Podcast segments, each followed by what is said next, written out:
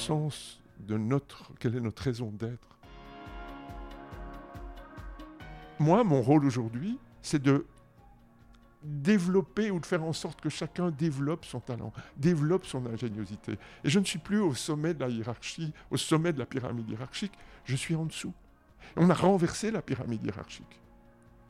Et en fait, je suis au service.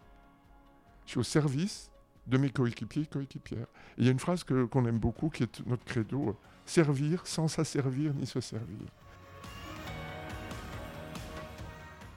Et euh, le monde de l'entreprise doit euh, développer une dimension plus morale, plus de liens avec la communauté, avec le bien commun, plus de liens dans toute cette entreprise euh, sociétale, sociale, environnementale que l'on met tous ensemble et que l'on développe tous ensemble.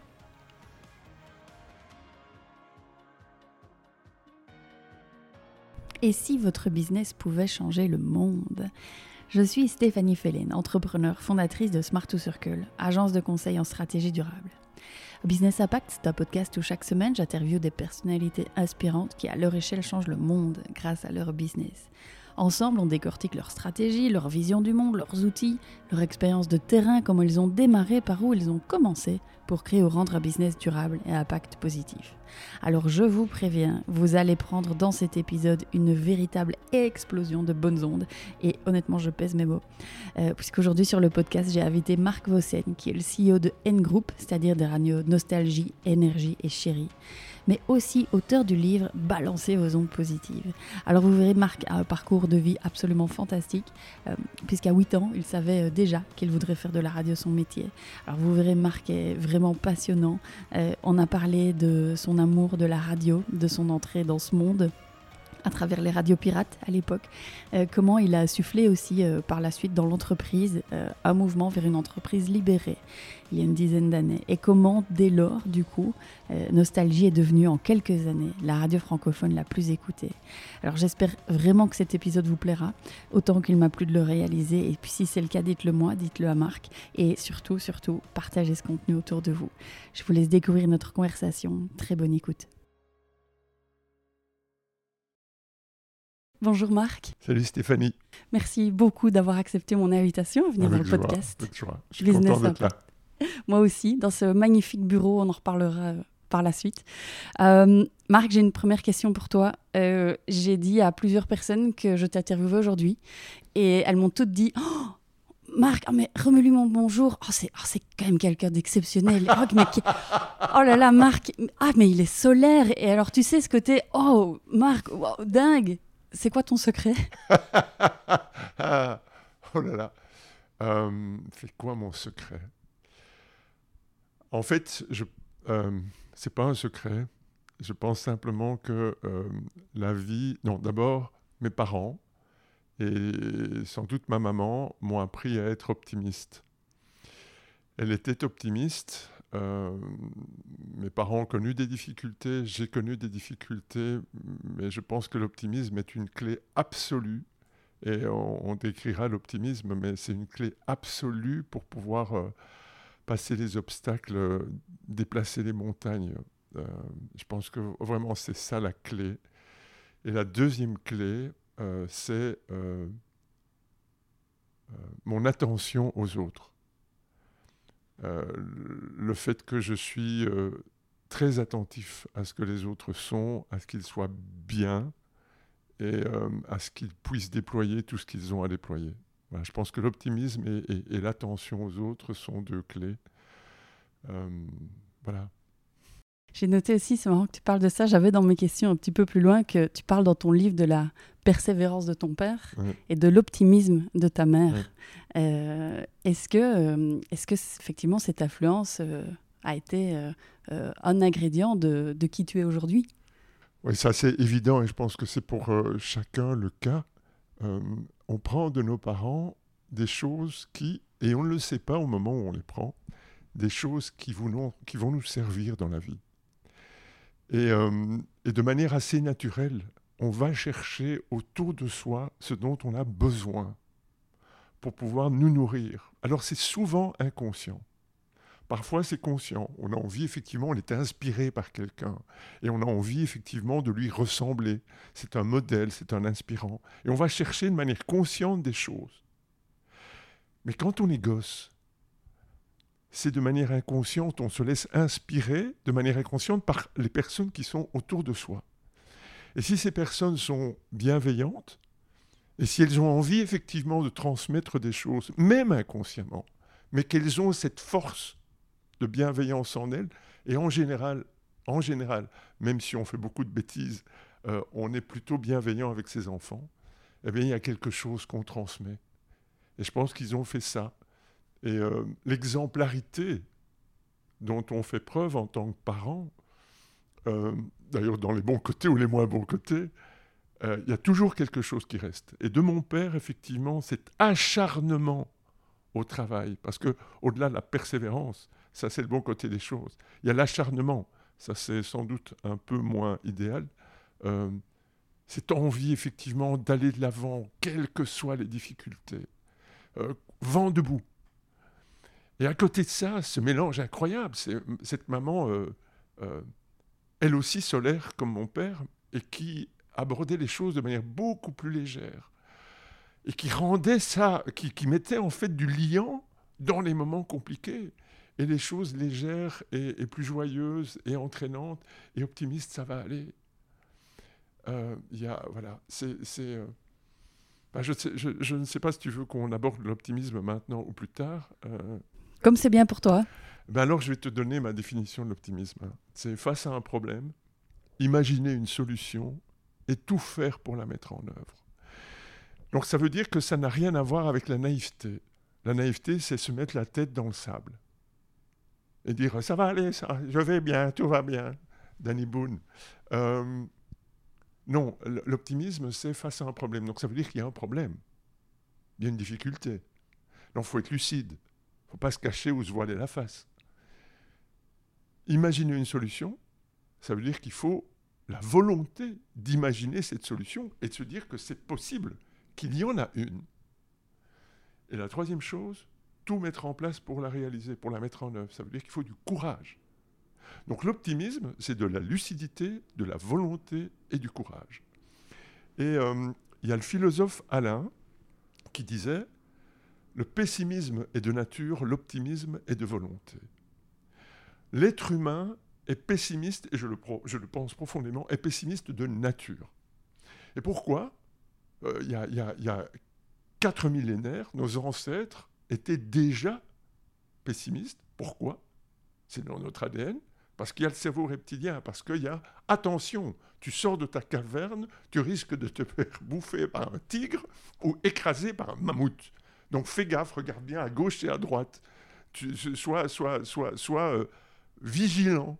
Et c'est ça, en fait, cette notion de, de pessimisme et d'optimisme.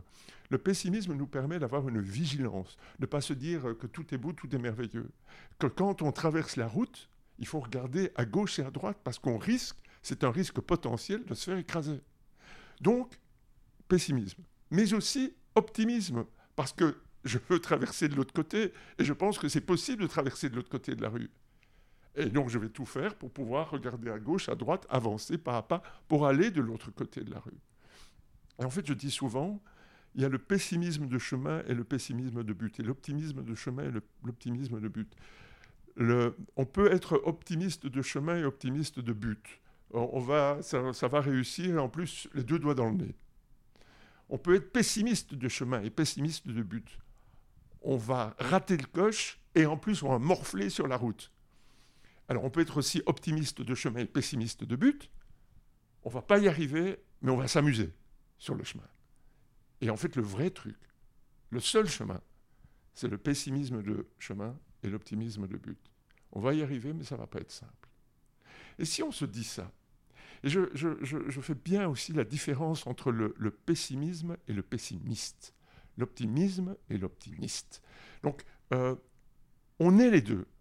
On est à la fois pessimiste et optimiste. On est les deux. Et dans nos, dans nos pensées de tous les jours, on a 65 000 pensées par jour, hein, dont la plupart sont inconscientes. Et des études sont en train d'être faites pour savoir si elles sont en majorité pessimistes. Mais si on revient aux philosophes, Le pessimisme est effectivement de nature, l'optimisme est de volonté.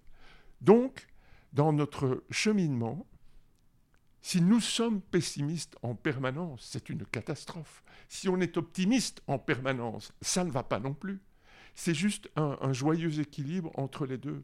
Et le, but est effectivement l'optimisme, le fait qu'on va y arriver. C'est l'espoir, c'est le fait d'être constructif.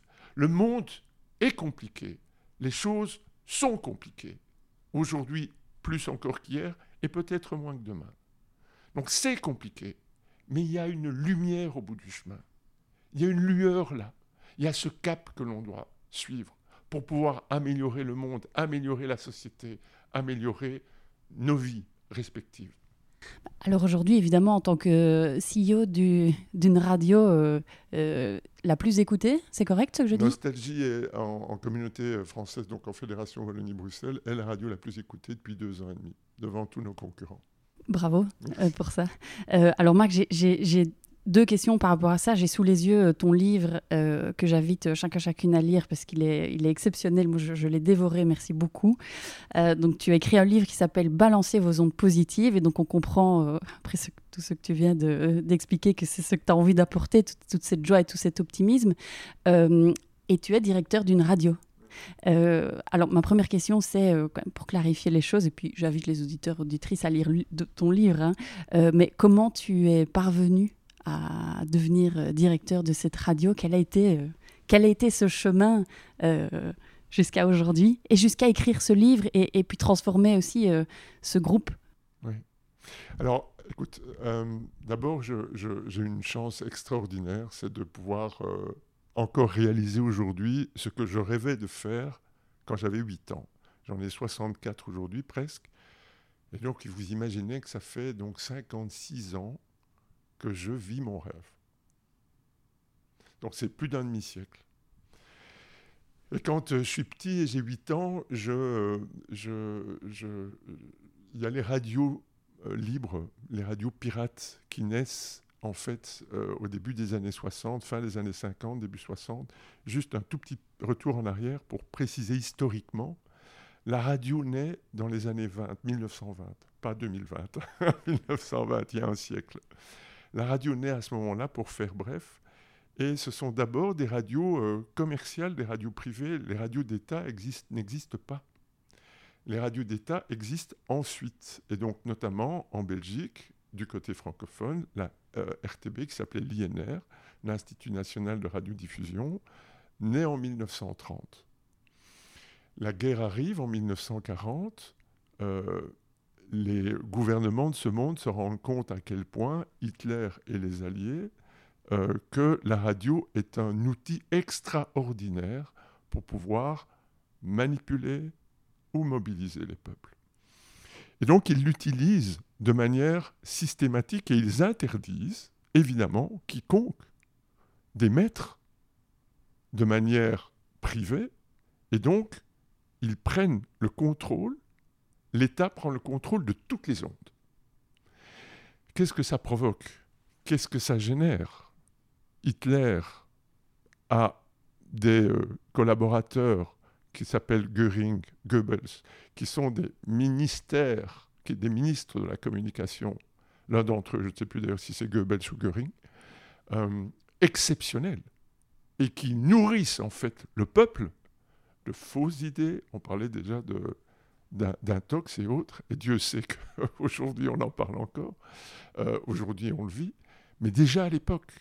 Donc, pour pouvoir porter les peuples, les manipuler et ou les mobiliser en fonction du côté où on se place, ben, on utilise ça. Évidemment, qu'est-ce que du côté euh, des Alliés on fait? Ben, C'est la BBC, ici Londres. Pom, pom, pom, pom. Les Français parlent tout français. Les Belges parlent tout belge. Et donc, ces messages qui sont délivrés et qui sont un, extraordinaire sentiment de liberté, parce qu'il y a un espoir, il y a des gens de l'autre côté des ondes qui nous portent, qui nous mobilisent et qui nous permettent d'avancer. Et donc, quand vous avez ce contrôle des ondes et que la guerre se termine, les États ne veulent pas rendre ces ondes au privé. Et donc ça va durer jusqu'en 1958. Je parle de l'Europe, parce qu'aux États-Unis, On n'est pas du tout évidemment dans la même, euh, dans la même sphère. Et là, les radios privées, les radios commerciales ont continué à exister pendant la guerre. De notre côté, fin des années 50, euh, en Hollande et au Danemark, il y a des entrepreneurs qui se disent, mais au fond, pourquoi est-ce que les ondes doivent être confisquées par l'État? Pourquoi est-ce que nous n'avons pas, nous aussi, le droit, la possibilité d'émettre? Et donc, qu'est-ce qui se passe? Deux euh, rebelles, pirates, décident de louer des bateaux, d'aller dans les eaux internationales, de mettre des émetteurs sur ces bateaux, et dans les eaux internationales, aucun État ne peut venir saisir les bateaux qui sont dans les eaux internationales, et commence à émettre à partir de là. Six ans plus tard, en 1964, Radio Caroline, le 1er octobre, naît en Angleterre. Et là, c'est une révélation.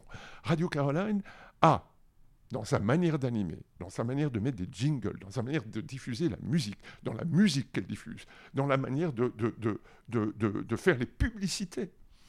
Radio Caroline invente le monde de la radio en Europe. Et moi, je suis tout gosse, on est en 65, et je découvre Radio Caroline.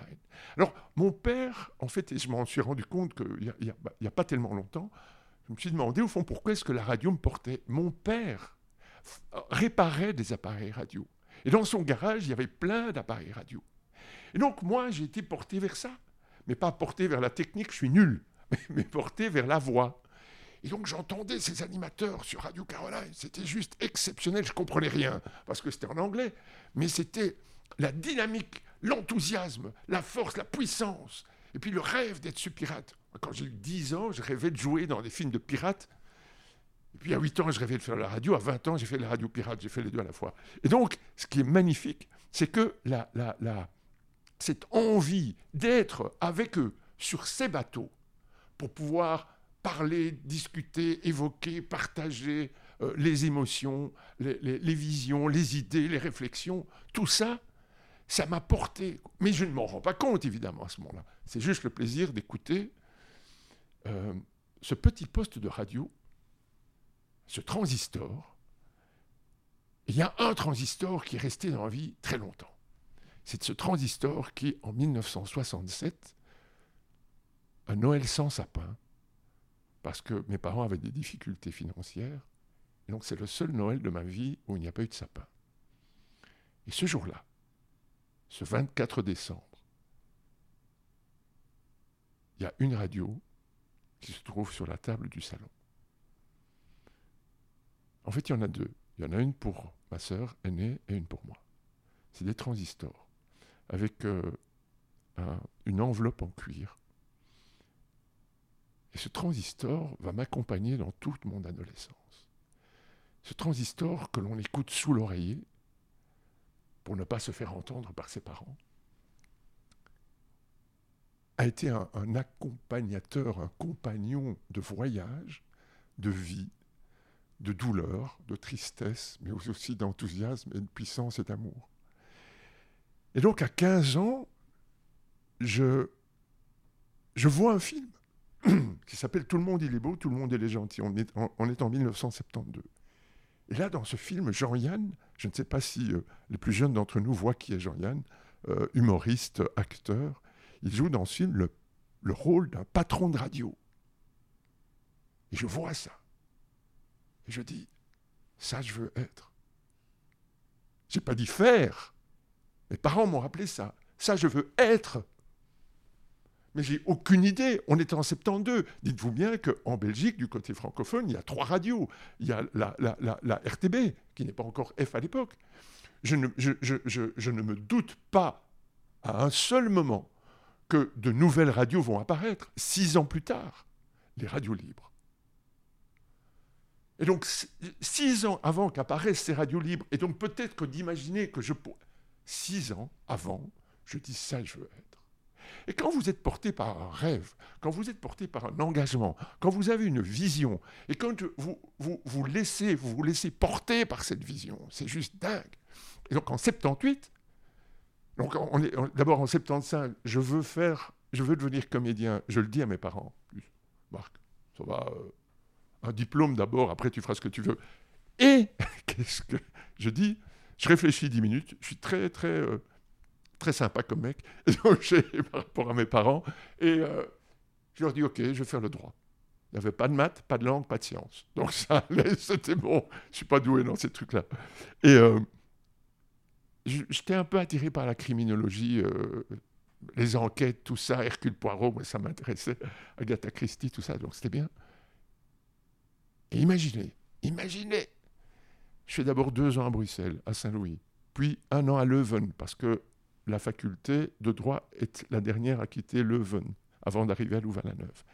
Et en 78, écoute bien Stéphanie, en 78, écoutez bien, en 78, alors que je fais mes études de droit et que j'arrive à Louvain-la-Neuve, qu'est-ce qui se passe à Louvain-la-Neuve? La première, non, la troisième pour être précis, la troisième radio libre démarre en Belgique francophone. une radio. Je monte la place des sciences, je vois une pyramide qui aujourd'hui est une sandwicherie. Je rentre dedans, c'est Radio Louvain-la-Neuve. Je ne suis plus jamais ressorti du monde de la radio. Et donc, vous imaginez un peu, et ensuite j'ai fait tous les métiers du monde, j'ai commencé d'ailleurs là, j'ai commencé à passer l'aspirateur, c'était pas pour être animateur, c'est juste pour passer l'aspirateur. Et puis un jour, il y, a, un animateur qui manque, et on me dit Marc, t'as pas envie de. Bon, oui, pourquoi pas. Et j'ai fait 25 ans d'animation. Et donc, tous les, tous les rôles, je les ai occupés de, du balayeur au directeur. Et aujourd'hui, j'ai cette chance extraordinaire par les, les, les, les, chances de la vie et les hasards de la vie. Euh, on pourra reparler du mot hasard, mais j'ai cette extraordinaire chance de pouvoir diriger un groupe qui s'appelle N Group où il y a Nostalgie, Énergie, Chérie, Nostalgie Plus. Et où je vis dans un monde de rêve et avec une équipe de 115 personnes qui est juste euh, extraordinaire, des passionnés, des enthousiastes, on est encore et toujours dans ce monde euh, où euh, la voix porte, les notes portent et elles apportent quelque chose. Marc, dès les premières lignes de, ton livre, euh, quelque chose qui m'a assez euh, interpellée, c'est euh, cette espèce de, de cocon. Et, c'est marrant parce que c'est un petit peu ce qu'on a même ici physiquement. On ne le voit pas, mais peut-être sur les photos. c'est ce, ce, cocon de bienveillance. Euh, à la fois par les mots que tu utilises euh, dans ce livre, même ici physiquement dans l'endroit où on est. Euh, qu'est-ce qui t'a t'a amené vers vers tant de tant, tant d'amour et de bienveillance et, dans cette entreprise en particulier? Parce que si j'ai le sentiment qu'il y a un marque d'avant et un marque d'après euh, je me trompe peut-être, mais c'est ce que j'ai ressenti aussi dans le témoignage euh, de l'ouvrage. Il y a le Marc d'avant qui veut un peu contrôler, qui est un peu à l'ancienne, et puis le Marc d'après qui libère l'entreprise. C'est quoi ce, c'était quoi ce switch du, Marc d'avant et du Marc d'après? Euh, Alors en fait, le Marc d'avant, je pense qu'on a tous des points de bascule dans la vie, plus ou moins forts en fonction des circonstances. Euh, j'ai eu une adolescence compliquée par un environnement familial compliqué, euh, où j'avais cette, euh, cette où j'ai dû rentrer énormément de choses en moi. Et je pense que le, le fait d'avoir rentré ces choses-là au moment où j'ai commencé ma vie professionnelle, il y avait une colère profonde en moi. Et cette colère s'est accentuée, euh, mais je m'en suis rendu compte qu'en 2008, cette colère s'est accentuée au moment où euh, euh, je me rends compte, en 2008, que 20 ans plus tôt, en, 2008, il y a un événement, sans rentrer dans les détails, qui, euh, euh, qui, m'interpelle, qui me fait pleurer et qui me fait me rendre compte de ce qui s'est passé 20 ans plus tôt. Et 20 ans plus tôt, on est le 1er octobre 1988. Euh, et ce 1er octobre naît ma seconde fille, Sophie. Donc en 86, il y a Caroline, très chouette, qui est pétillante, comme ça, une pétillante jeune fille de 35 ans. Et Sophie naît ce 1er octobre et elle naît trisomique 21. Et on ne le savait pas et on le découvre au moment de la naissance. Et là, j'accepte pas. Je refuse. Euh, je refuse son handicap et je quitte l'hôpital. Et euh, pendant neuf jours, je ne la verrai pas. Je refuserai de la voir. Et le neuvième jour, l'hôpital m'appelle pour me dire euh, Monsieur Vossen, Sophie est décédée. J'aurais vu deux fois dans ma vie, une fois sortant du ventre de sa maman et une fois sur son lit d'hôpital, une rose à la main. Et pendant 20 ans, j'étais en, colère contre moi. Je me suis senti coupable tous les jours de ma vie de ne pas avoir donné euh, cet amour à ce, petit bout de fille qui euh, ne demandait rien d'autre que ça. Et j'ai cette impression, en fait, euh, qu'elle est. en tout cas, j'ai eu cette culpabilité que pendant 20 ans, qu'elle était partie à cause de moi. Parce que je ne l'aimais pas. Et donc, je me suis enfermé dans le. Je suis devenu work alcoolique. J'ai travaillé, travaillé, travaillé euh, pour éviter de, euh, le vide et donc les, pensées euh, qui m'assaillaient. Et je me suis tourné vers les autres. Et en fait, pour ne plus penser à moi, j'ai pensé aux autres. Pour ne plus être tourné vers moi, je me suis tourné vers les autres. Pour ne plus m'intéresser à moi, je me suis intéressé aux autres. Et c'est sans doute cette, cette difficulté d'être soi et d'accepter ce qu'on avait fait, qui a créé une première base de bienveillance, autre celle dont j'avais bénéficié quand j'étais gosse, euh, par mes parents, même si mon adolescence a été difficile. Et donc en 2008, il y a cette révélation extraordinaire où sortant de mon bain, je commence à pleurer toutes les larmes de mon corps, après avoir lu un livre qui s'appelle Dieu est un pote à moi, de Cyril Massaroto. C'est un roman, c'est pas un essai. Et euh, je pleure, je pleure, je pleure à la sortie du bain, je pleure. Il y a une petite voix qui me dit Ça va, papa. Ça fait 20 ans maintenant. C'est bon. Crée. Transforme. Et ça, alors chacun interprétera cette petite voix comme il veut, hein. mais moi je l'ai entendue et moi ça m'a euh, bouleversé, ça a transformé ma vie. Euh, et, donc j'ai commencé à créer, à transformer. Et euh, évidemment, ça me touche encore maintenant quand je la raconte, cette histoire. mais c'est, ça m'a donné une, une volonté, une envie de, d'aimer à un point, euh, sans doute pour réparer ce que je n'avais pas fait. Et alors, il y a quatre mots qui me sont venus, évidemment, et qui sont des mots clés aujourd'hui, et qui sont des mots qui construisent mon attitude tous les jours, en tout cas que j'essaye. Ces quatre mots qui sont d'une simplicité extravagante. Euh, c'est bonjour apprendre à dire bonjour aux gens qu'on voit, même qu'on croise dans la rue. Alors c'est vrai que quand on est rue Neuve à Bruxelles, c'est compliqué de dire bonjour à tout le monde. Quoique par temps de Covid, c'est un peu plus facile, il y a moins de monde. Euh, mais quand vous êtes dans la foule, c'est compliqué de dire bonjour à tout le monde. Bonjour, bonjour, bonjour. Ça, c'est pas facile. Par contre, vous êtes en forêt et vous croisez quelqu'un. Être le premier à dire bonjour. L'autre, en général, répond. Et vous créez du lien même si c'est fugace, même si c'est soudain. Vous créez quelque chose entre deux êtres humains. Et donc ici, bah, chez une groupe, on se dit bonjour. Euh, avec le masque, c'est un peu moins facile. Mais on se dit bonjour, on va vers l'autre et on se fait des coups de coude et euh, on nourrit ça. Et le bonjour, c'est la reconnaissance de l'autre. je, je, te reconnais. C'est pas comme si tu n'existais pas. Bonjour, c'est je te reconnais. Tu es là. Et puis il y a le bravo. Bravo. Bravo.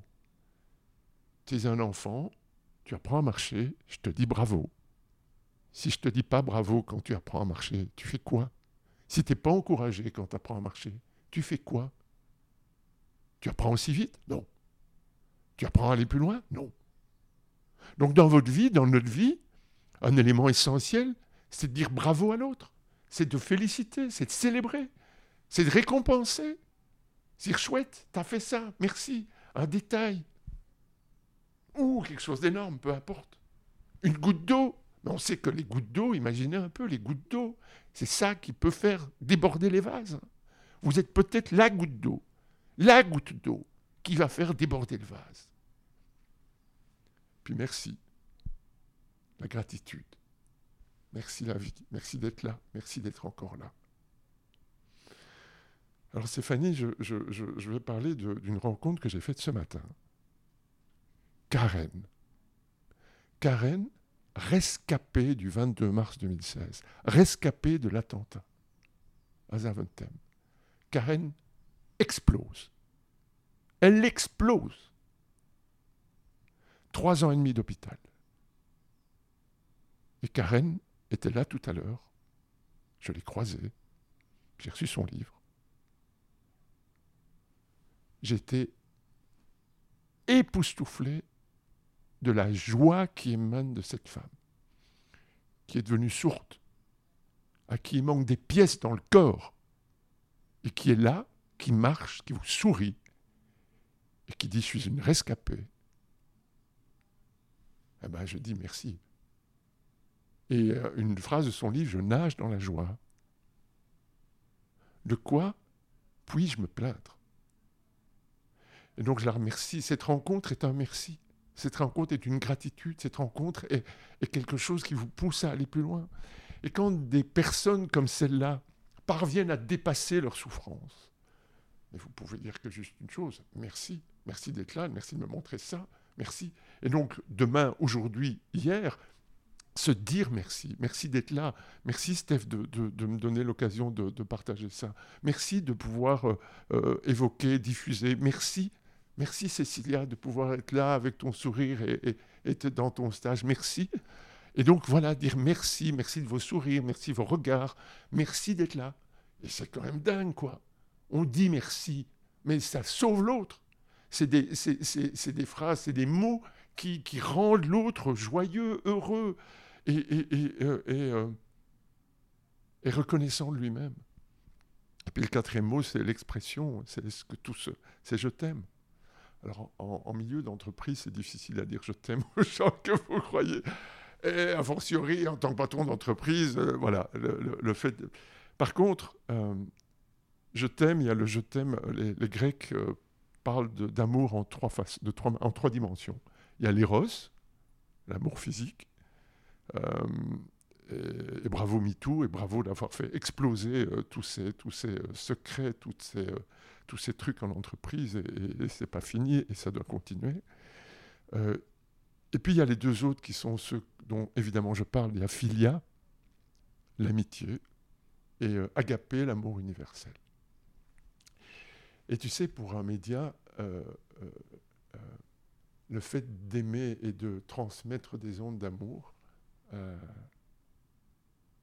c'est juste top. Quoi. On, est, on est là pour divertir et pour amuser. on est des radios musicales. Et nos notes, les notes de musique et nos mots divertissent, amusent. Au-delà de ça, et c'est très chouette et on le fait très bien et c'est top. Au-delà de ça, qu'est-ce qu'on a derrière? Quel est le sens de notre, quelle est notre raison d'être? Pourquoi est-ce que nous, en tant que médias, on est là?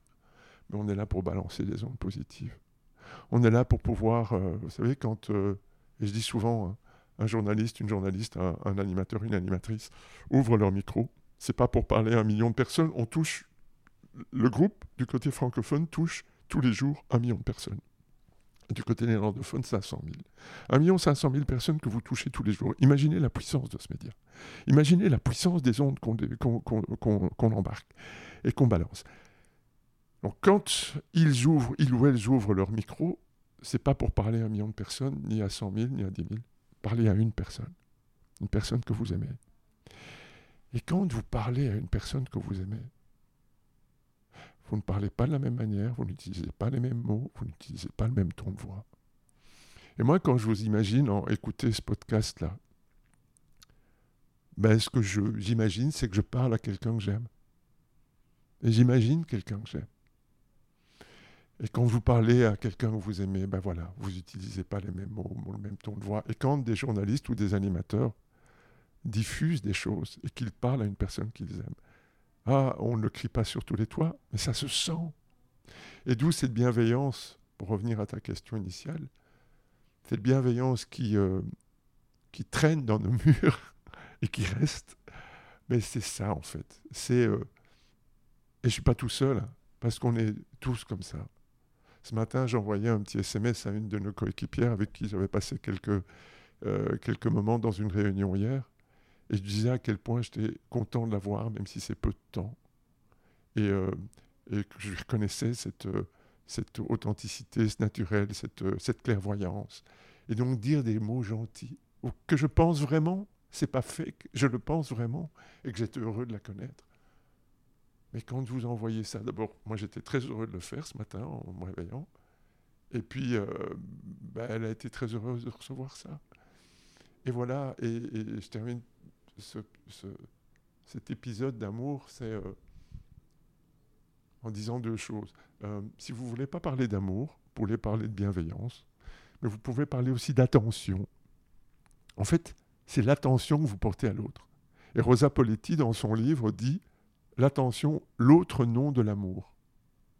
Quand vous faites attention à l'autre, vous lui portez l'amour.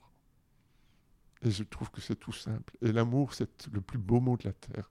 Et aujourd'hui, quand je fais des conférences de presse, quand je suis en conférence, j'ose parler d'amour ce que j'aurais posé il y a dix ans. Donc c'est sans doute mon grand âge qui me permet de faire ça. et voilà. C'est assez, euh, c'est vraiment interpellant euh, ce que tu dis parce que si je fais une corrélation, cette transformation d'entreprise qui a eu lieu il y a une dizaine d'années fait qu'aujourd'hui vous êtes euh, la radio la plus écoutée. Qu'est-ce qui t'a le plus surpris dans cette libération d'entreprise qui a pris quelques années, hein, si je ne me trompe Qu'est-ce qui t'a le plus surpris sur, sur, cette, sur cette libération des dix dernières années? Alors, euh, donc, j'ai été directeur de Nostalgie euh, entre 2000 et 2010. Et en 2010, Nostalgie et Énergie se rassemblent. On a des actionnariats communs. Et donc, on se retrouve dans un même lieu, deux équipes ensemble, mais qui ne se connaissaient pas. Et puis qui ont donné naissance à Chérie, à Nostalgie Plus. Euh, et donc, en fait, le fait de se retrouver, et ce qui est juste exceptionnel, là aussi, Stéphanie, c'est euh, les moments clés, les dates clés. La première fois que nous émettons à partir d'ici, nous sommes le 27 mai 2010, dans ces nouveaux studios, nouveaux locaux, la veille de mon anniversaire. Et ça, c'est déjà un élément intéressant. La deuxième, et c'est pas, pas fait pour, c'est pas fait exprès, c'est juste là. La deuxième chose, par rapport, pour répondre à ta question, la, première chose, la deuxième chose qui me marque en fait, c'est, et c'est ça l'élément clé pour moi, c'est qu'au moment où on est ensemble, on se réunit, bah, le capitaine du navire prend la parole et décrit le cap où il a envie d'emmener euh, ses équipiers et ses équipières. Et en 2010, nous disons, voilà, on est aujourd'hui en part de marché, nostalgie à 10%, énergie à 4%.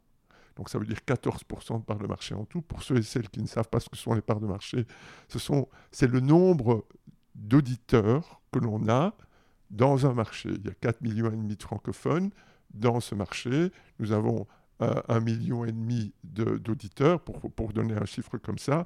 Un million et demi sur 4 millions et demi, ça veut dire 33%, un tiers. Donc, et on appelle ça des parts de marché. À l'époque, donc, pour schématiser, on est à 14% de parts de marché, nostalgie plus énergie ensemble. Et nous disons, nous voulons être en 2014, dans 4 ans, à 20% de parts de marché nous donnons un cap et nous disons voilà comment on veut le faire. Voilà, non, pas comment on veut le faire. Voilà ce qu'on veut faire, voilà ce qu'on parvient. On n'est pas encore dans balancer vos ondes positives. Là, on dit on veut améliorer simplement euh, nos marques, on veut. Bon. Quatre ans plus tard, Stéphanie, nous avons des sondages trois à quatre fois par an, qui nous disent quelles sont nos parts de marché. Nous sommes le 28 mai 2014. Et ce 28 mai 2014 tombe des sondages. Et pour la première fois de notre existence, nous atteignons ce 28 mai 2014 20% de part de marché. Tu expliques ça comment? Donc j'ai entendu ça, je suis venu pleurer dans un coin en disant mais qu'est-ce que c'est que ce beans? Mais qu'est-ce que c'est que ce truc? Mais qu'est-ce qui nous arrive quoi? Donc on a respecté notre feuille de route.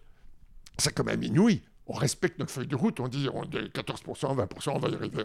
Ça n'arrive jamais. Mais alors voilà, si tu, tu, le veux, c'est juste pas possible. Et au moment où tu dis on va atteindre 20%, tu as l'ensemble du groupe ils débloquent un peu, ils sont fous, ces Romains.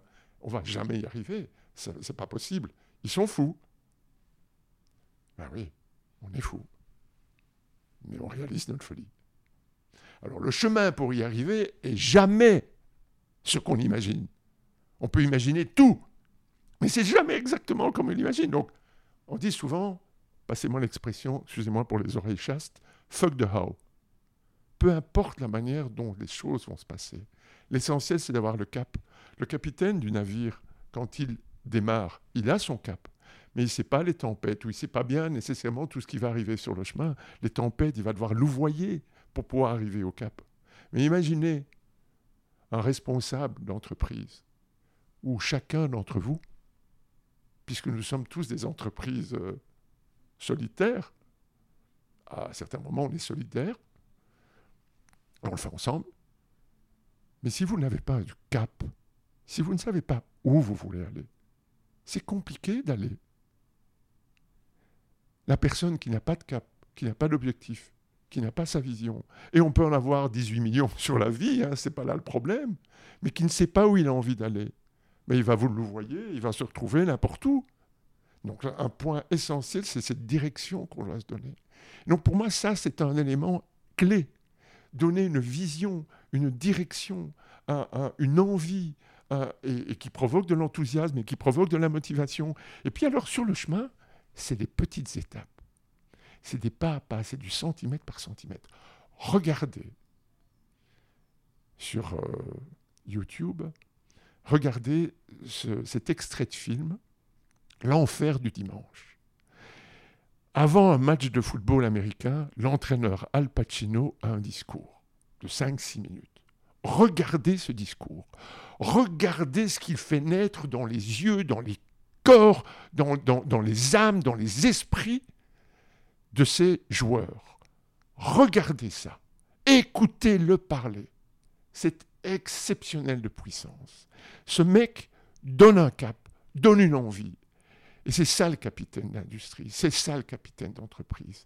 Il doit donner ce cap. Et deuxième chose qui m'a marqué sur ce chemin, c'est l'authenticité être authentique, être vulnérable, être fragile et dire sa fragilité, dire sa vulnérabilité. C'est pas facile pour son ego. Et Dieu sait quand on est un homme de pouvoir comme je le suis, je l'ai été et je le reste, parce qu'on aime le pouvoir. On aime diriger les choses. En tout cas, moi, c'est mon truc. Mais quand on, on, on a ça, quand on a ça dans le sang, et dans pouvoir, il y a pouvoir. Hein.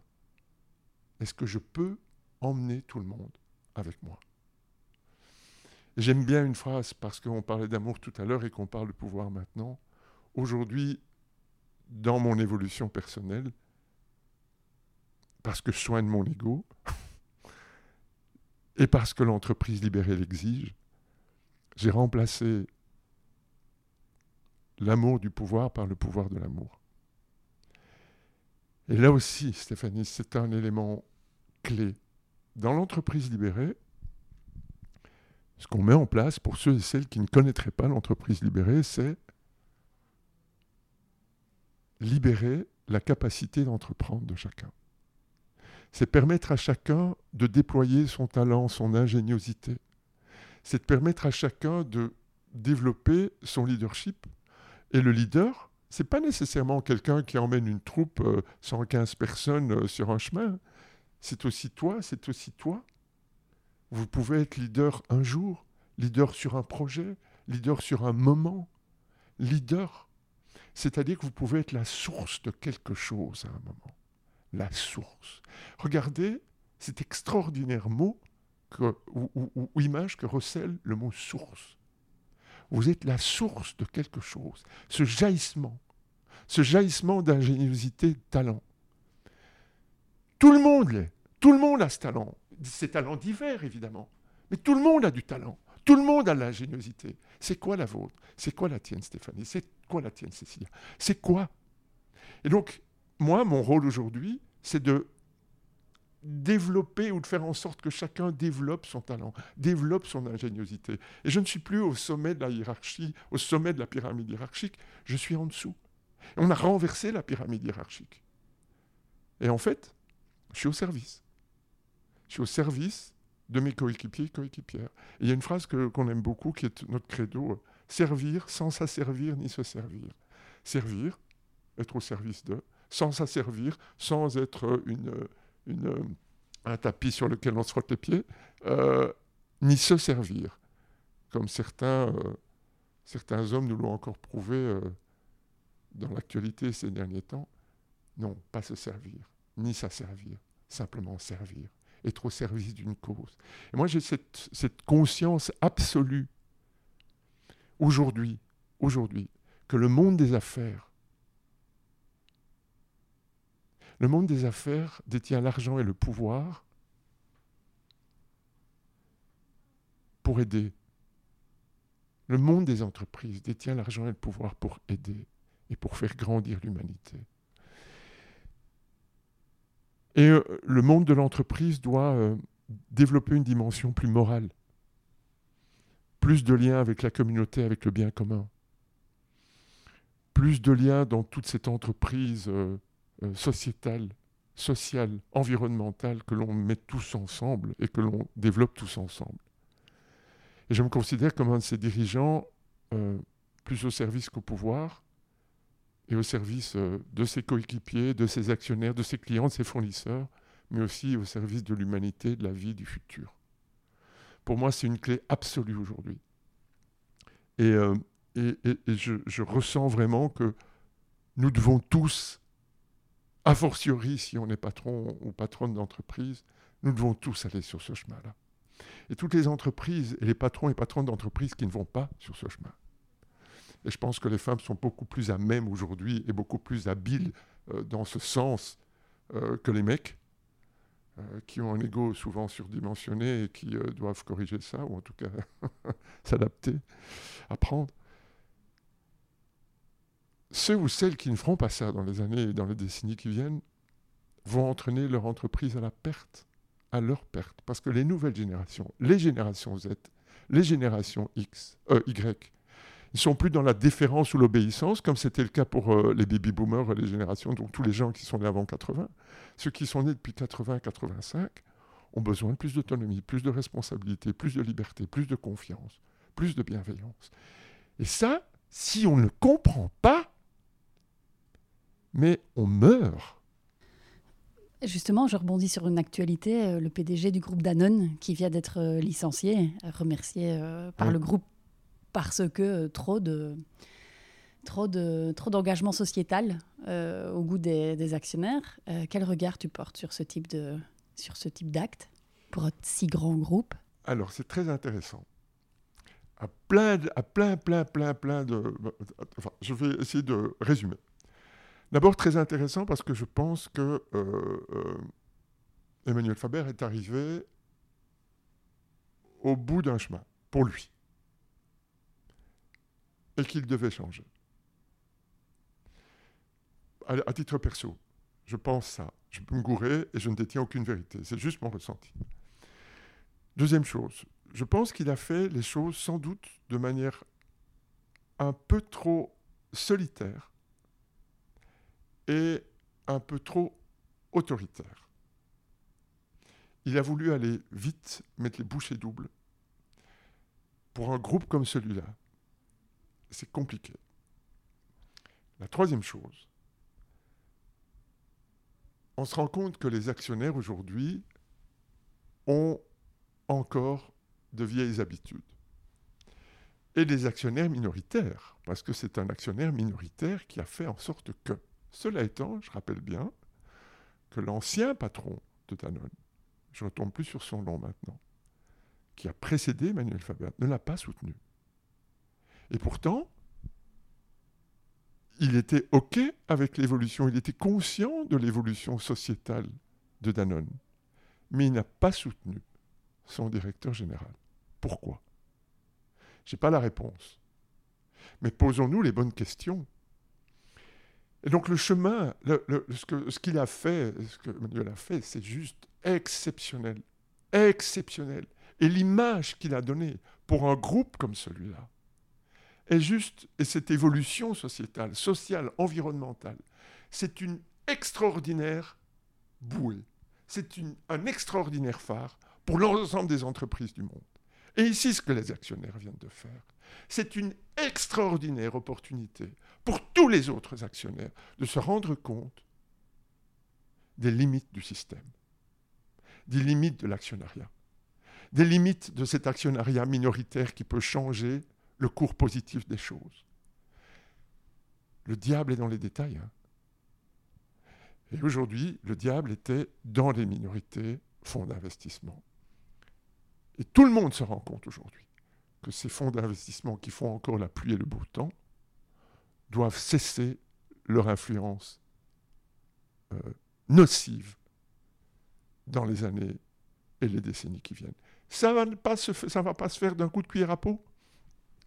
Et on a besoin de Faber, on a besoin d'autres, comme lui, qui sont des pionniers, qui vont avancer, et qui parfois vont avancer trop loin, et qui vont effectivement se brûler les ailes. Gandhi, il s'est fait assassiner. Ici, il ne s'est pas fait assassiner. Il s'est fait sortir, licencié. Mais que pensez-vous qu'il va faire? Que pensez-vous que d'autres capitaines d'entreprises, groupes d'actionnaires vont faire. Est-ce que vous ne pensez pas que quelqu'un comme ça, on aurait envie de l'avoir chez soi pour pouvoir transformer changer les choses? Il avait fini son job chez Danone et il va commencer à faire son job ailleurs en tant que consultant, dans une autre entreprise, dans d'autres entreprises, peut-être que ce qu'il faisait chez Danone, il va pouvoir le faire dans quatre ou cinq autres entreprises parce qu'il va être consultant pour mener les gens, parce qu'une expérience dans un géant de l'agroalimentaire comme celui-là, mais c'est juste exceptionnel.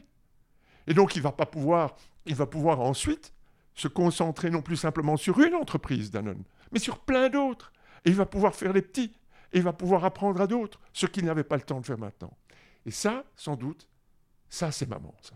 Ça, c'est ma vision optimiste des choses. Mhm. Ça, c'est clair que ça, c'est... Rappelle maman, merci. Et donc, euh, et donc ça, voilà. Mais quel est le rôle des médias dans ce type d'affaires ou d'autres, ou même de manière beaucoup plus large euh, en matière d'enjeux de société, en matière de climat, en matière d'urgence? Quel est selon toi euh, euh, ce rôle que, les médias ont aujourd'hui? Je, peux imaginer ta réponse. Et, et deuxième question, que devraient faire tous les médias ou que ne devraient-ils pas faire pour pouvoir soutenir ce changement dont on a besoin si vite euh, parce qu'un média reste une entreprise comme une autre qui peut pour moi aussi euh, changer le monde, en fait, grâce à son business. Bien sûr, bien sûr. Mais nous changeons le monde. Et je te dirais qu'aujourd'hui, qui est le média principal? Le média principal, c'est qui? Dépend pour qui. Ah. J'imagine quelqu'un de 15 ans et quelqu'un de 60. Alors, pour toi euh, Moi, c'est pas la télé. Moi, c'est la radio, les podcasts. Ok. C'est une très bonne réponse. Ah, les réseaux, sociaux. Il n'y a, pas, de bonne ou de mauvaise réponse. Le média principal, c'est toi. Aujourd'hui, tu es un média. Aujourd'hui, tu l'étais déjà dans ton entourage personnel, puisque quand tu ouvres la bouche et que tu dis quelque chose, tu es un média. Avec les réseaux sociaux, chacun est devenu un média. On voit la caisse de résonance négative que les réseaux sociaux peuvent avoir.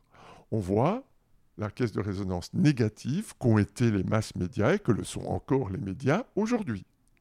Mais ça commence par qui les médias? Par toi, par toi, par moi. C'est quoi le message que vous véhiculez? C'est quoi le message que tu véhicules? Le message principal que tu véhicules au cours de ta journée?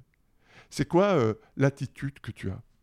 C'est quoi euh, l'aura que tu dégages C'est quoi? Ben, C'est toi et regarde ce que tu peux faire autour de toi. Regarde ce que tu peux engranger comme euh, négativité ou positivité. Simplement parce que cela dépend de toi, de ton sourire, des mots que tu dis ou pas. Ça, c'est l'élément essentiel. Et les réseaux sociaux aujourd'hui ben, te permettent de pouvoir émettre au monde entier, au monde entier, et de toucher les personnes que tu n'aurais jamais imaginé toucher auparavant.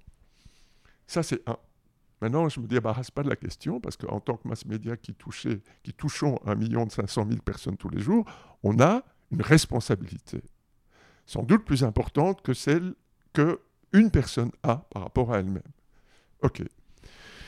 Donc, les masses médias ont été et sont encore des caisses de résonance négatives. Donc, que faut-il faire? Dans votre vie, vous avez des problèmes et des solutions des chouettes moments et des moins chouettes moments. On a des merdes et on a des joies. Quand vous entendez un journal à la télévision, à la radio, quand vous entendez les informations, l'actualité, quel est le pourcentage de chouettes nouvelles, de joie que vous entendez, et le pourcentage d'éléments négatifs pourcentage bah, Écoute, c'est une catastrophe. c'est une catastrophe. J'ai l'impression qu'il y a quoi Allez, 90. Même j'irais jusqu'à 95% de mauvaises nouvelles. C'est correct? J'imagine qu'il y a des études là-dessus. c'est juste. C'est juste. en, 80, en fonction des médias, en fonction, on est au-dessus de 80% de mauvaises nouvelles. Dans votre vie, c'est quoi la balance entre la joie et les merdes L'inverse. Pour moi, c'est l'inverse. Toi, c'est l'inverse. Cécilia 70-30. Ok, c'est l'inverse. Ok. Même si on n'était qu'à 50-50, même si on faisait 50-50, si les médias pouvaient au moins faire 50% de trucs compliqués, 50% de trucs qui élèvent, pensez pas déjà que le monde changerait? Eh bien voilà, moi c'est ça en fait. Tu, veux... tu parles d'un exemple qui me revient dans, dans ton livre de, de, ce journaliste qui, euh, bah, par toute cette culture que, que, qui, a mis plusieurs années évidemment à, se construire cette libération, qui, et, c'est très intéressant l'exemple dans le livre, c'est en changeant juste quelques mots dans sa chronique, mais, mais c'était, je crois que c'était 5-6 mots, hein, pas plus, c'était tout autre message euh, qui, transparaissait. Je pense que c'était un incendie quelque part. Oui, c'est euh, un fait divers. Hein. Oui, donc c'est un fait divers. Et donc j'ai voulu prendre cet exemple parce que c'est un fait divers, parce que ça. Sur un fait divers, qui est un détail, l'incendie d'une entreprise aux États-Unis qui fabriquait des vinyles. Voilà. Le journaliste rédacte chef chez nous. Parce qu'il est pris par le temps, parce qu'il doit faire son billet, et qu'il doit le diffuser à l'antenne et qu'il ne fait plus attention, balance une information avec c'est une catastrophe, on va plus avoir de vinyle, c'est la, la, mort de l'entreprise, est-ce que le, le, monde du vinyle va pouvoir se relever? Vous avez l'impression que c'est la fin du monde. Et puis je lui dis, Olivier, est-ce que tu as entendu ton, ton message? Est-ce que tu, Alors il se rend compte.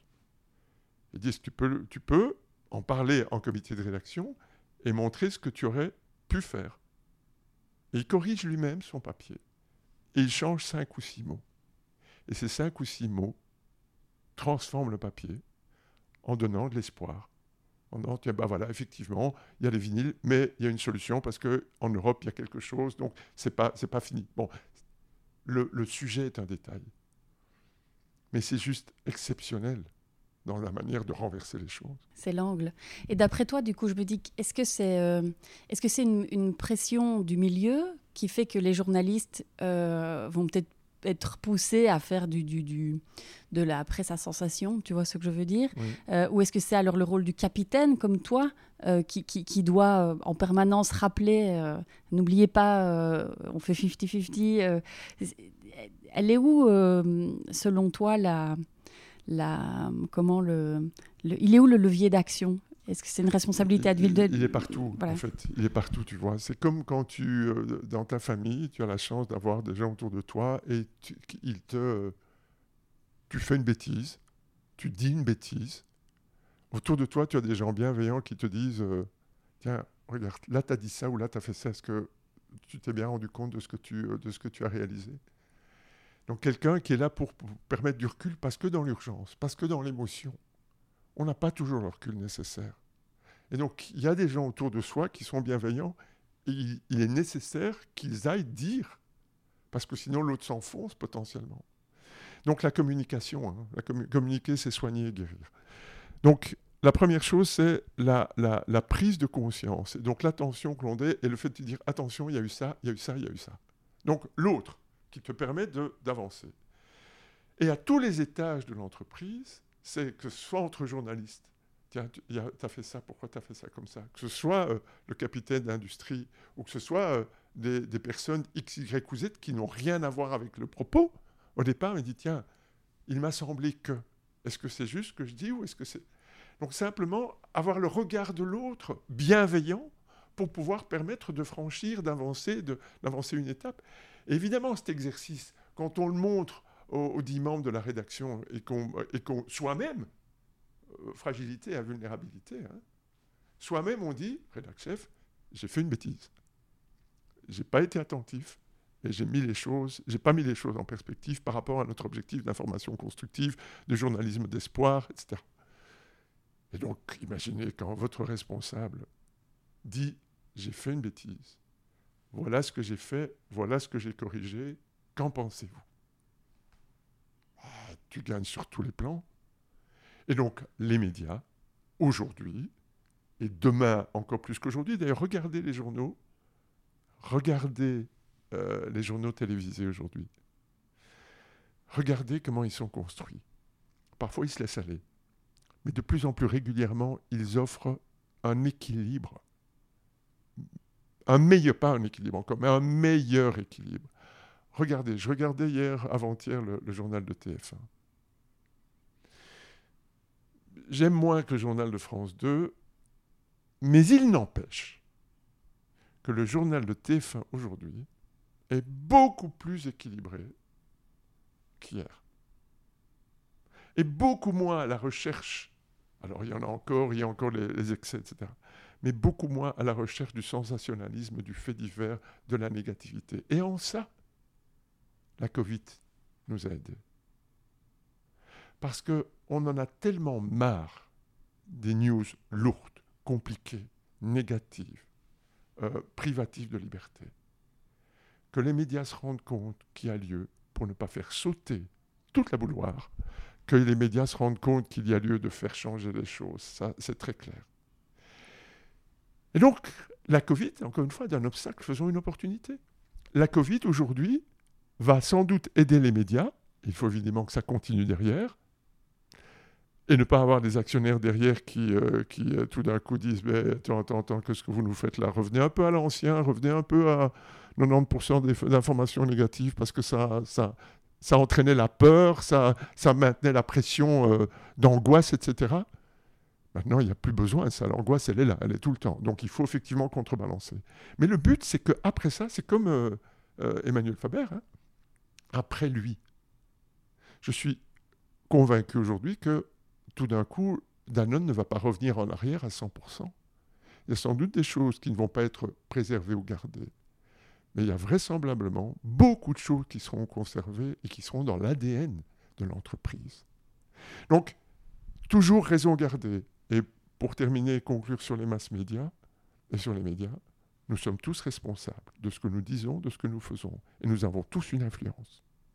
Et les masses médias aujourd'hui se rendent compte de la manière dont on peut transformer les choses et d'avoir un journalisme plus constructif et plus positif. Il faut maintenant avoir des capitaines d'entreprise, des rédacteurs en chef, des groupes Des groupes, vous savez, quand neuf personnes dans votre, dans votre rédaction ne sont pas d'accord avec vous, aujourd'hui, alors ce n'est pas le cas, hein, mais imaginez le pouvoir de la masse populaire. Ce pouvoir aujourd'hui, vous avez vu les Gilets jaunes, même si il y a plein de choses qui n'ont pas été à la hauteur de leur espérance, ça a fait bouger les lignes. Ça fait bouger les lignes. Dans quelque sens que ce soit. Et où que vous soyez, vous avez ce pouvoir de faire changer les choses. Ce pouvoir, et je reviens là-dessus, d'être cette goutte d'eau qui va faire déborder les vases. Ayez cette conscience. Et cette goutte d'eau, j'en reviens à la source. Vous pouvez être une source quelque part pour pouvoir transformer le monde. Chacun à notre niveau, chacun notre part du colibri. Est-ce que pour être, euh, pour avoir toute cette, euh, toute cette force, euh, toi, en tant que capitaine et, d'un tel média, pour avoir une telle puissance de frappe, est-ce que tu as des, des rituels J'étais frappée aussi par un moment dans ton livre où tu parles de, méditation et que tu demandes à, se, mettre tiens, je n'ai pas le temps, que faire Ben, médite plus. oui, euh, et alors, j'en arrive à, quelques questions plutôt sur vraiment toi en, toi, en tant que toi, comment tu fais?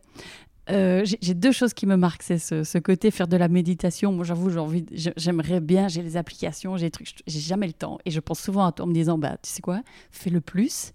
Et, deuxièmement, il y a quelque chose qui m'a marqué aussi, c'est euh, ces chapitres Travailler moins pour récolter plus. quelles, sont tes clés? Quelles sont tes clés, Marc? Alors, d'abord, par rapport à la méditation, alors le truc, donc quand Luc, mon maître, mon guide spirituel euh, de méditation, me dit, je lui dis, euh, dis, j'ai pas le temps de méditer. T'as pas le temps? Médite plus. Il m'a énervé, grave quoi. Mais comment tu fais? Eh bien, j'ai trouvé le truc. Imaginez, alors ça va peut-être vous paraître trivial, mais c'est ça. Imaginez que vous devez aller faire pipi et que vous vous retenez. D'accord? Est-ce que pipi, ça prend longtemps? Non, ça prend pas longtemps. Alors pourquoi est-ce que vous vous retenez? Si ça prend pas longtemps. C'est quoi le truc? Méditation, c'est la même chose. En fait, vous, devez juste vous imaginer que ça prend pas beaucoup de temps. Et que vous commencez à faire et à vous dire, je vais prendre 3 minutes. 3 minutes 30, le temps d'une chanson. Je m'installe, et le temps d'une chanson, c'est comme si j'allais faire pipi. Et je prends juste 3 minutes 30. Et vous savez quoi? Les 3 minutes 30, elles deviennent au bout du compte 4 minutes, 6 minutes, 12 minutes, 18 minutes, 24 minutes, en fonction du temps d'inspiration que vous avez. Parce que quand vous mettez le petit doigt dans l'engrenage et que vous acceptez l'idée que ce n'est qu'une toute petite goutte de temps comme si vous alliez faire pipi.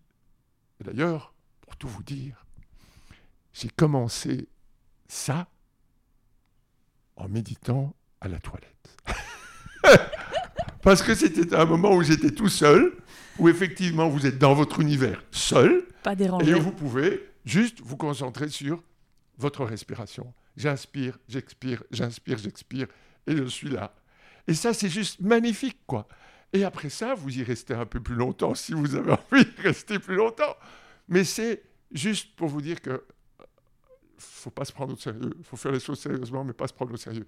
Et donc, voilà, si vous pouvez, ça c'est mon truc, vous dire que vous allez faire un petit pipi de méditation et vous le faites où vous voulez.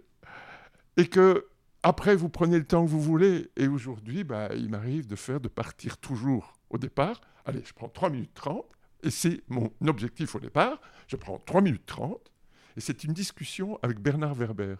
Tu vois, Bernard Werber, euh, euh, qui m'a fait euh, conscientiser encore plus ça. Lui il dit, je médite 5 minutes tous les jours, et je me concentre sur ma posture et tout ça. Et, euh, et on discutait, et je lui parlais de, de, de, de mon, de mon pipi, de méditation. Mhm. Et donc, il me dit, mais c'est ça en fait. Tu pars pour un petit pipi, et puis finalement, c'est un très long pipi. Et, donc- et tu- et ça, et ça dure trois quarts d'heure, et tu n'as pas l'impression de... de c'est pas, pas lourd, puisque tu partais pour 3 minutes 30, et que c'est ta décision au moment de le... C'est le premier pas qui coûte, et le premier pas, c'est un petit pipi. Donc, derrière ça, qu'est-ce qui se passe? Ben, C'est un plus long.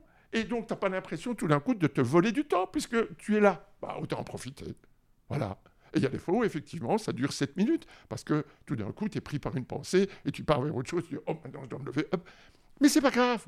Si tu as été faire ton petit pipi, tu as donné du temps au temps, et tu as donné du temps à ton corps, à ton esprit, à ton âme, tu à ce que tu veux.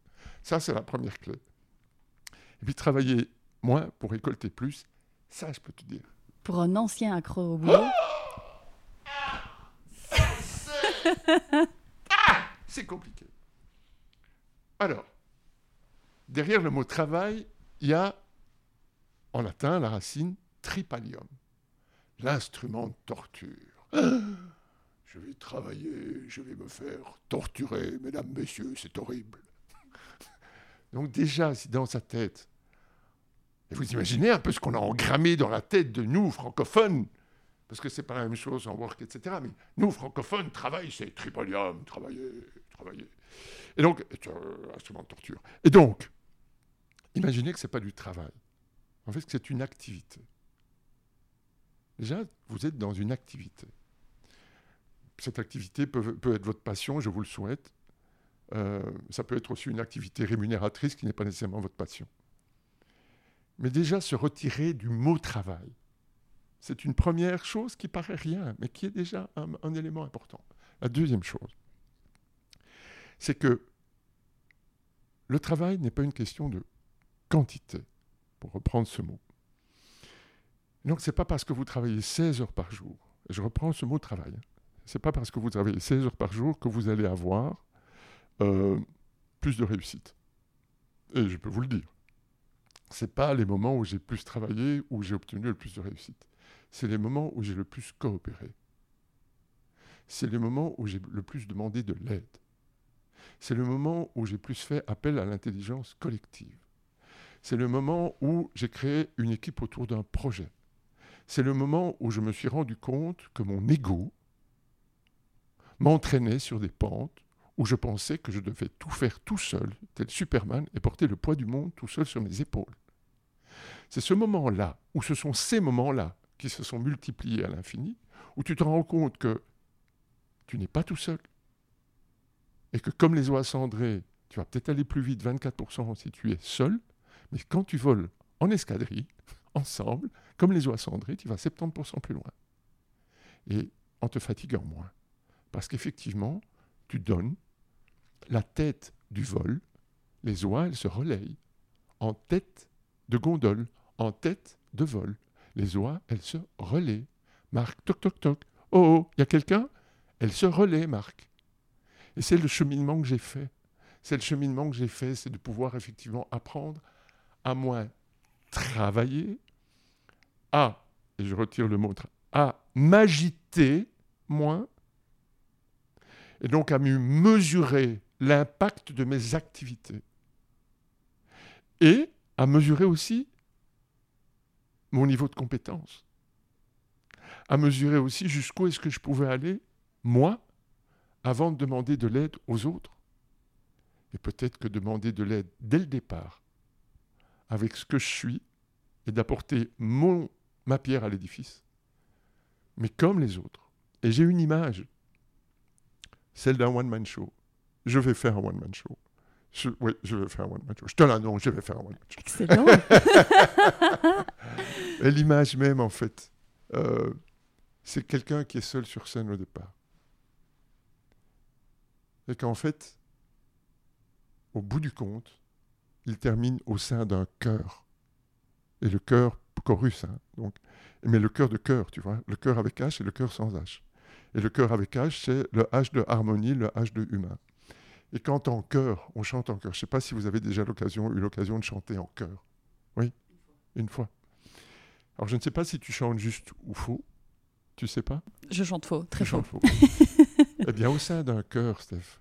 Au sein d'un cœur. Et on a fait l'exercice ici. Hein. Pendant un an, on a euh, une quinzaine, 13 volontaires se sont portés volontaires pour, au bout de la saison, de faire, de présenter à, nos coéquipiers, nos coéquipières, un chant en chœur. Et donc, on avait un, prof de chœur, un, chef de chœur, etc. C'était très chouette. Et on s'entraînait. Et euh, des personnes qui chantent faux, quand elles chantent en chœur, elles élèvent leur niveau. Et elles chantent juste. Parce qu'elles entendent autour d'elles des gens qui chantent juste et qui l'élèvent. Et donc pour moi, cette image est juste exceptionnelle. Et donc, reprendre l'expression travailler moins, récolter plus, c'est aussi une expression qui est liée à la nature, en permaculture. Je ne sais pas si vous connaissez la permaculture, c'est une manière de faire en sorte que les plantes que vous cultivez, et donc votre potager, puissent mieux se déployer avec moins d'efforts. Travailler moins, récolter plus. Et comment on fait? On a été pendant des décennies les rois de la monoculture. Alors il faut faire de grands champs, des hectares, des hectares de blé, de blé, de blé. Qu'est-ce qu'on fait avec ça? On assèche la terre, on appauvrit la terre. Tout le monde sait que c'est par la diversité, reprenons aussi la diversité humaine, hein, euh, par la diversité que les choses se déploient plus facilement, plus aisément et de manière plus importante. Et donc le principe de la permaculture, c'est de mettre ensemble des roses, des plantes de tomates, des carottes, chacun dans un univers restreint, mais chacune, chaque plan est dans l'autre à grandir. Les plants de tomates qui sont euh, mis devant un autre plan pour empêcher le soleil de, trop, de brûler l'autre plan. Je ne sais pas quel légume a besoin de moins de soleil, j'en sais rien. Mais c'est exactement ça. C'est la permaculture. Et en permaculture, il y a moins d'efforts. On fait moins d'efforts. Et on récolte plus. C'est exactement ça. Et la nature est juste un, Stéphanie, et on l'utilise beaucoup hein, chez nous, la nature est un élément essentiel d'inspiration. On parle aujourd'hui de bio-inspiration, mais la nature est juste exceptionnelle. Et quand vous avez des doutes, allez faire une promenade dans la nature. Aujourd'hui, les promenades, puisqu'on peut plus se voir dans les, dans, dans les bureaux, etc., on va faire des réunions de promenade, ou des promenades de réunion. Vous savez quoi, ce qui est intéressant dans une réunion de promenade ou une promenade de réunion? C'est on regarde ensemble dans la même direction. On ne se regarde pas, on regarde ensemble dans la même direction. Et ça, ça, en entreprise et partout d'ailleurs, hein, en couple ou autre, c'est juste magnifique. Regardez ensemble. Donc les promenades sont très saines et très. Voilà, travailler moins, récolter plus. C'est vrai qu'on n'a pas abordé tout le côté euh, nature. Euh, on n'aura pas le temps euh, aujourd'hui.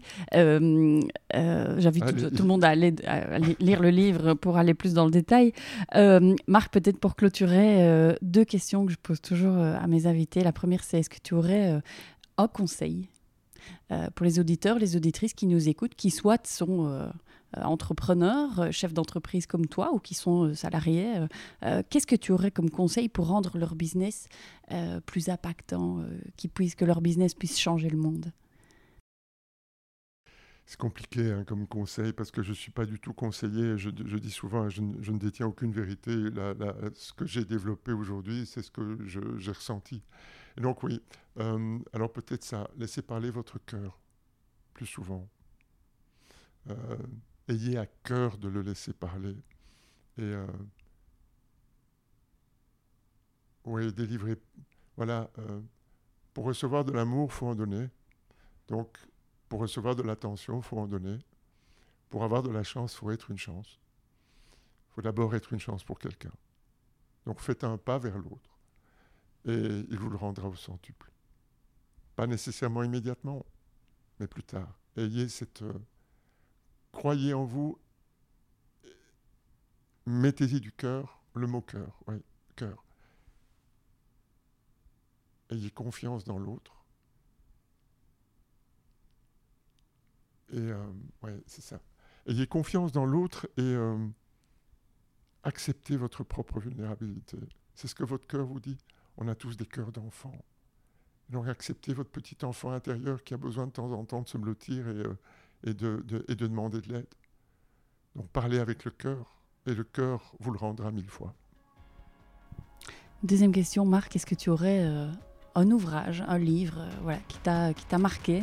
On en parlait tout à l'heure. Peut-être un autre que tu pourrais euh, conseiller au-delà du tien, bien entendu, aux auditeurs, aux auditrices.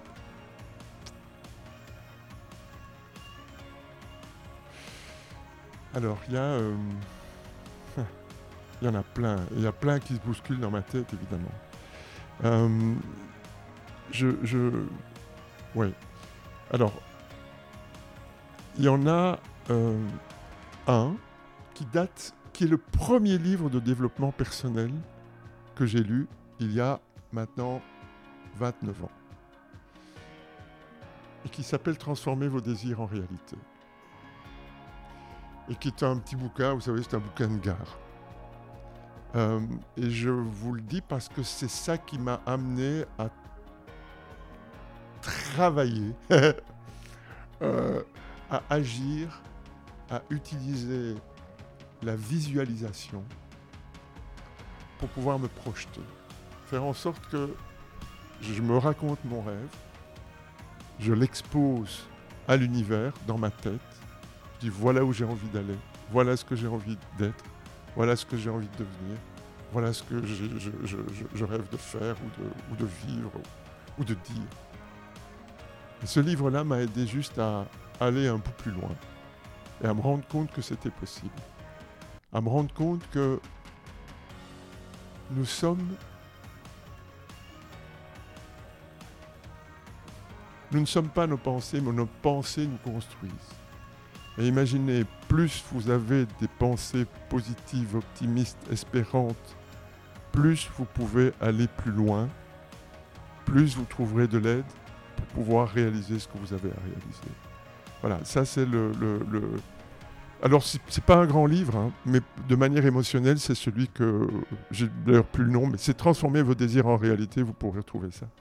Euh, voilà, s'il y en a un, mais il y en a, j'ai des centaines de livres à la maison et je ne sais plus où les mettre.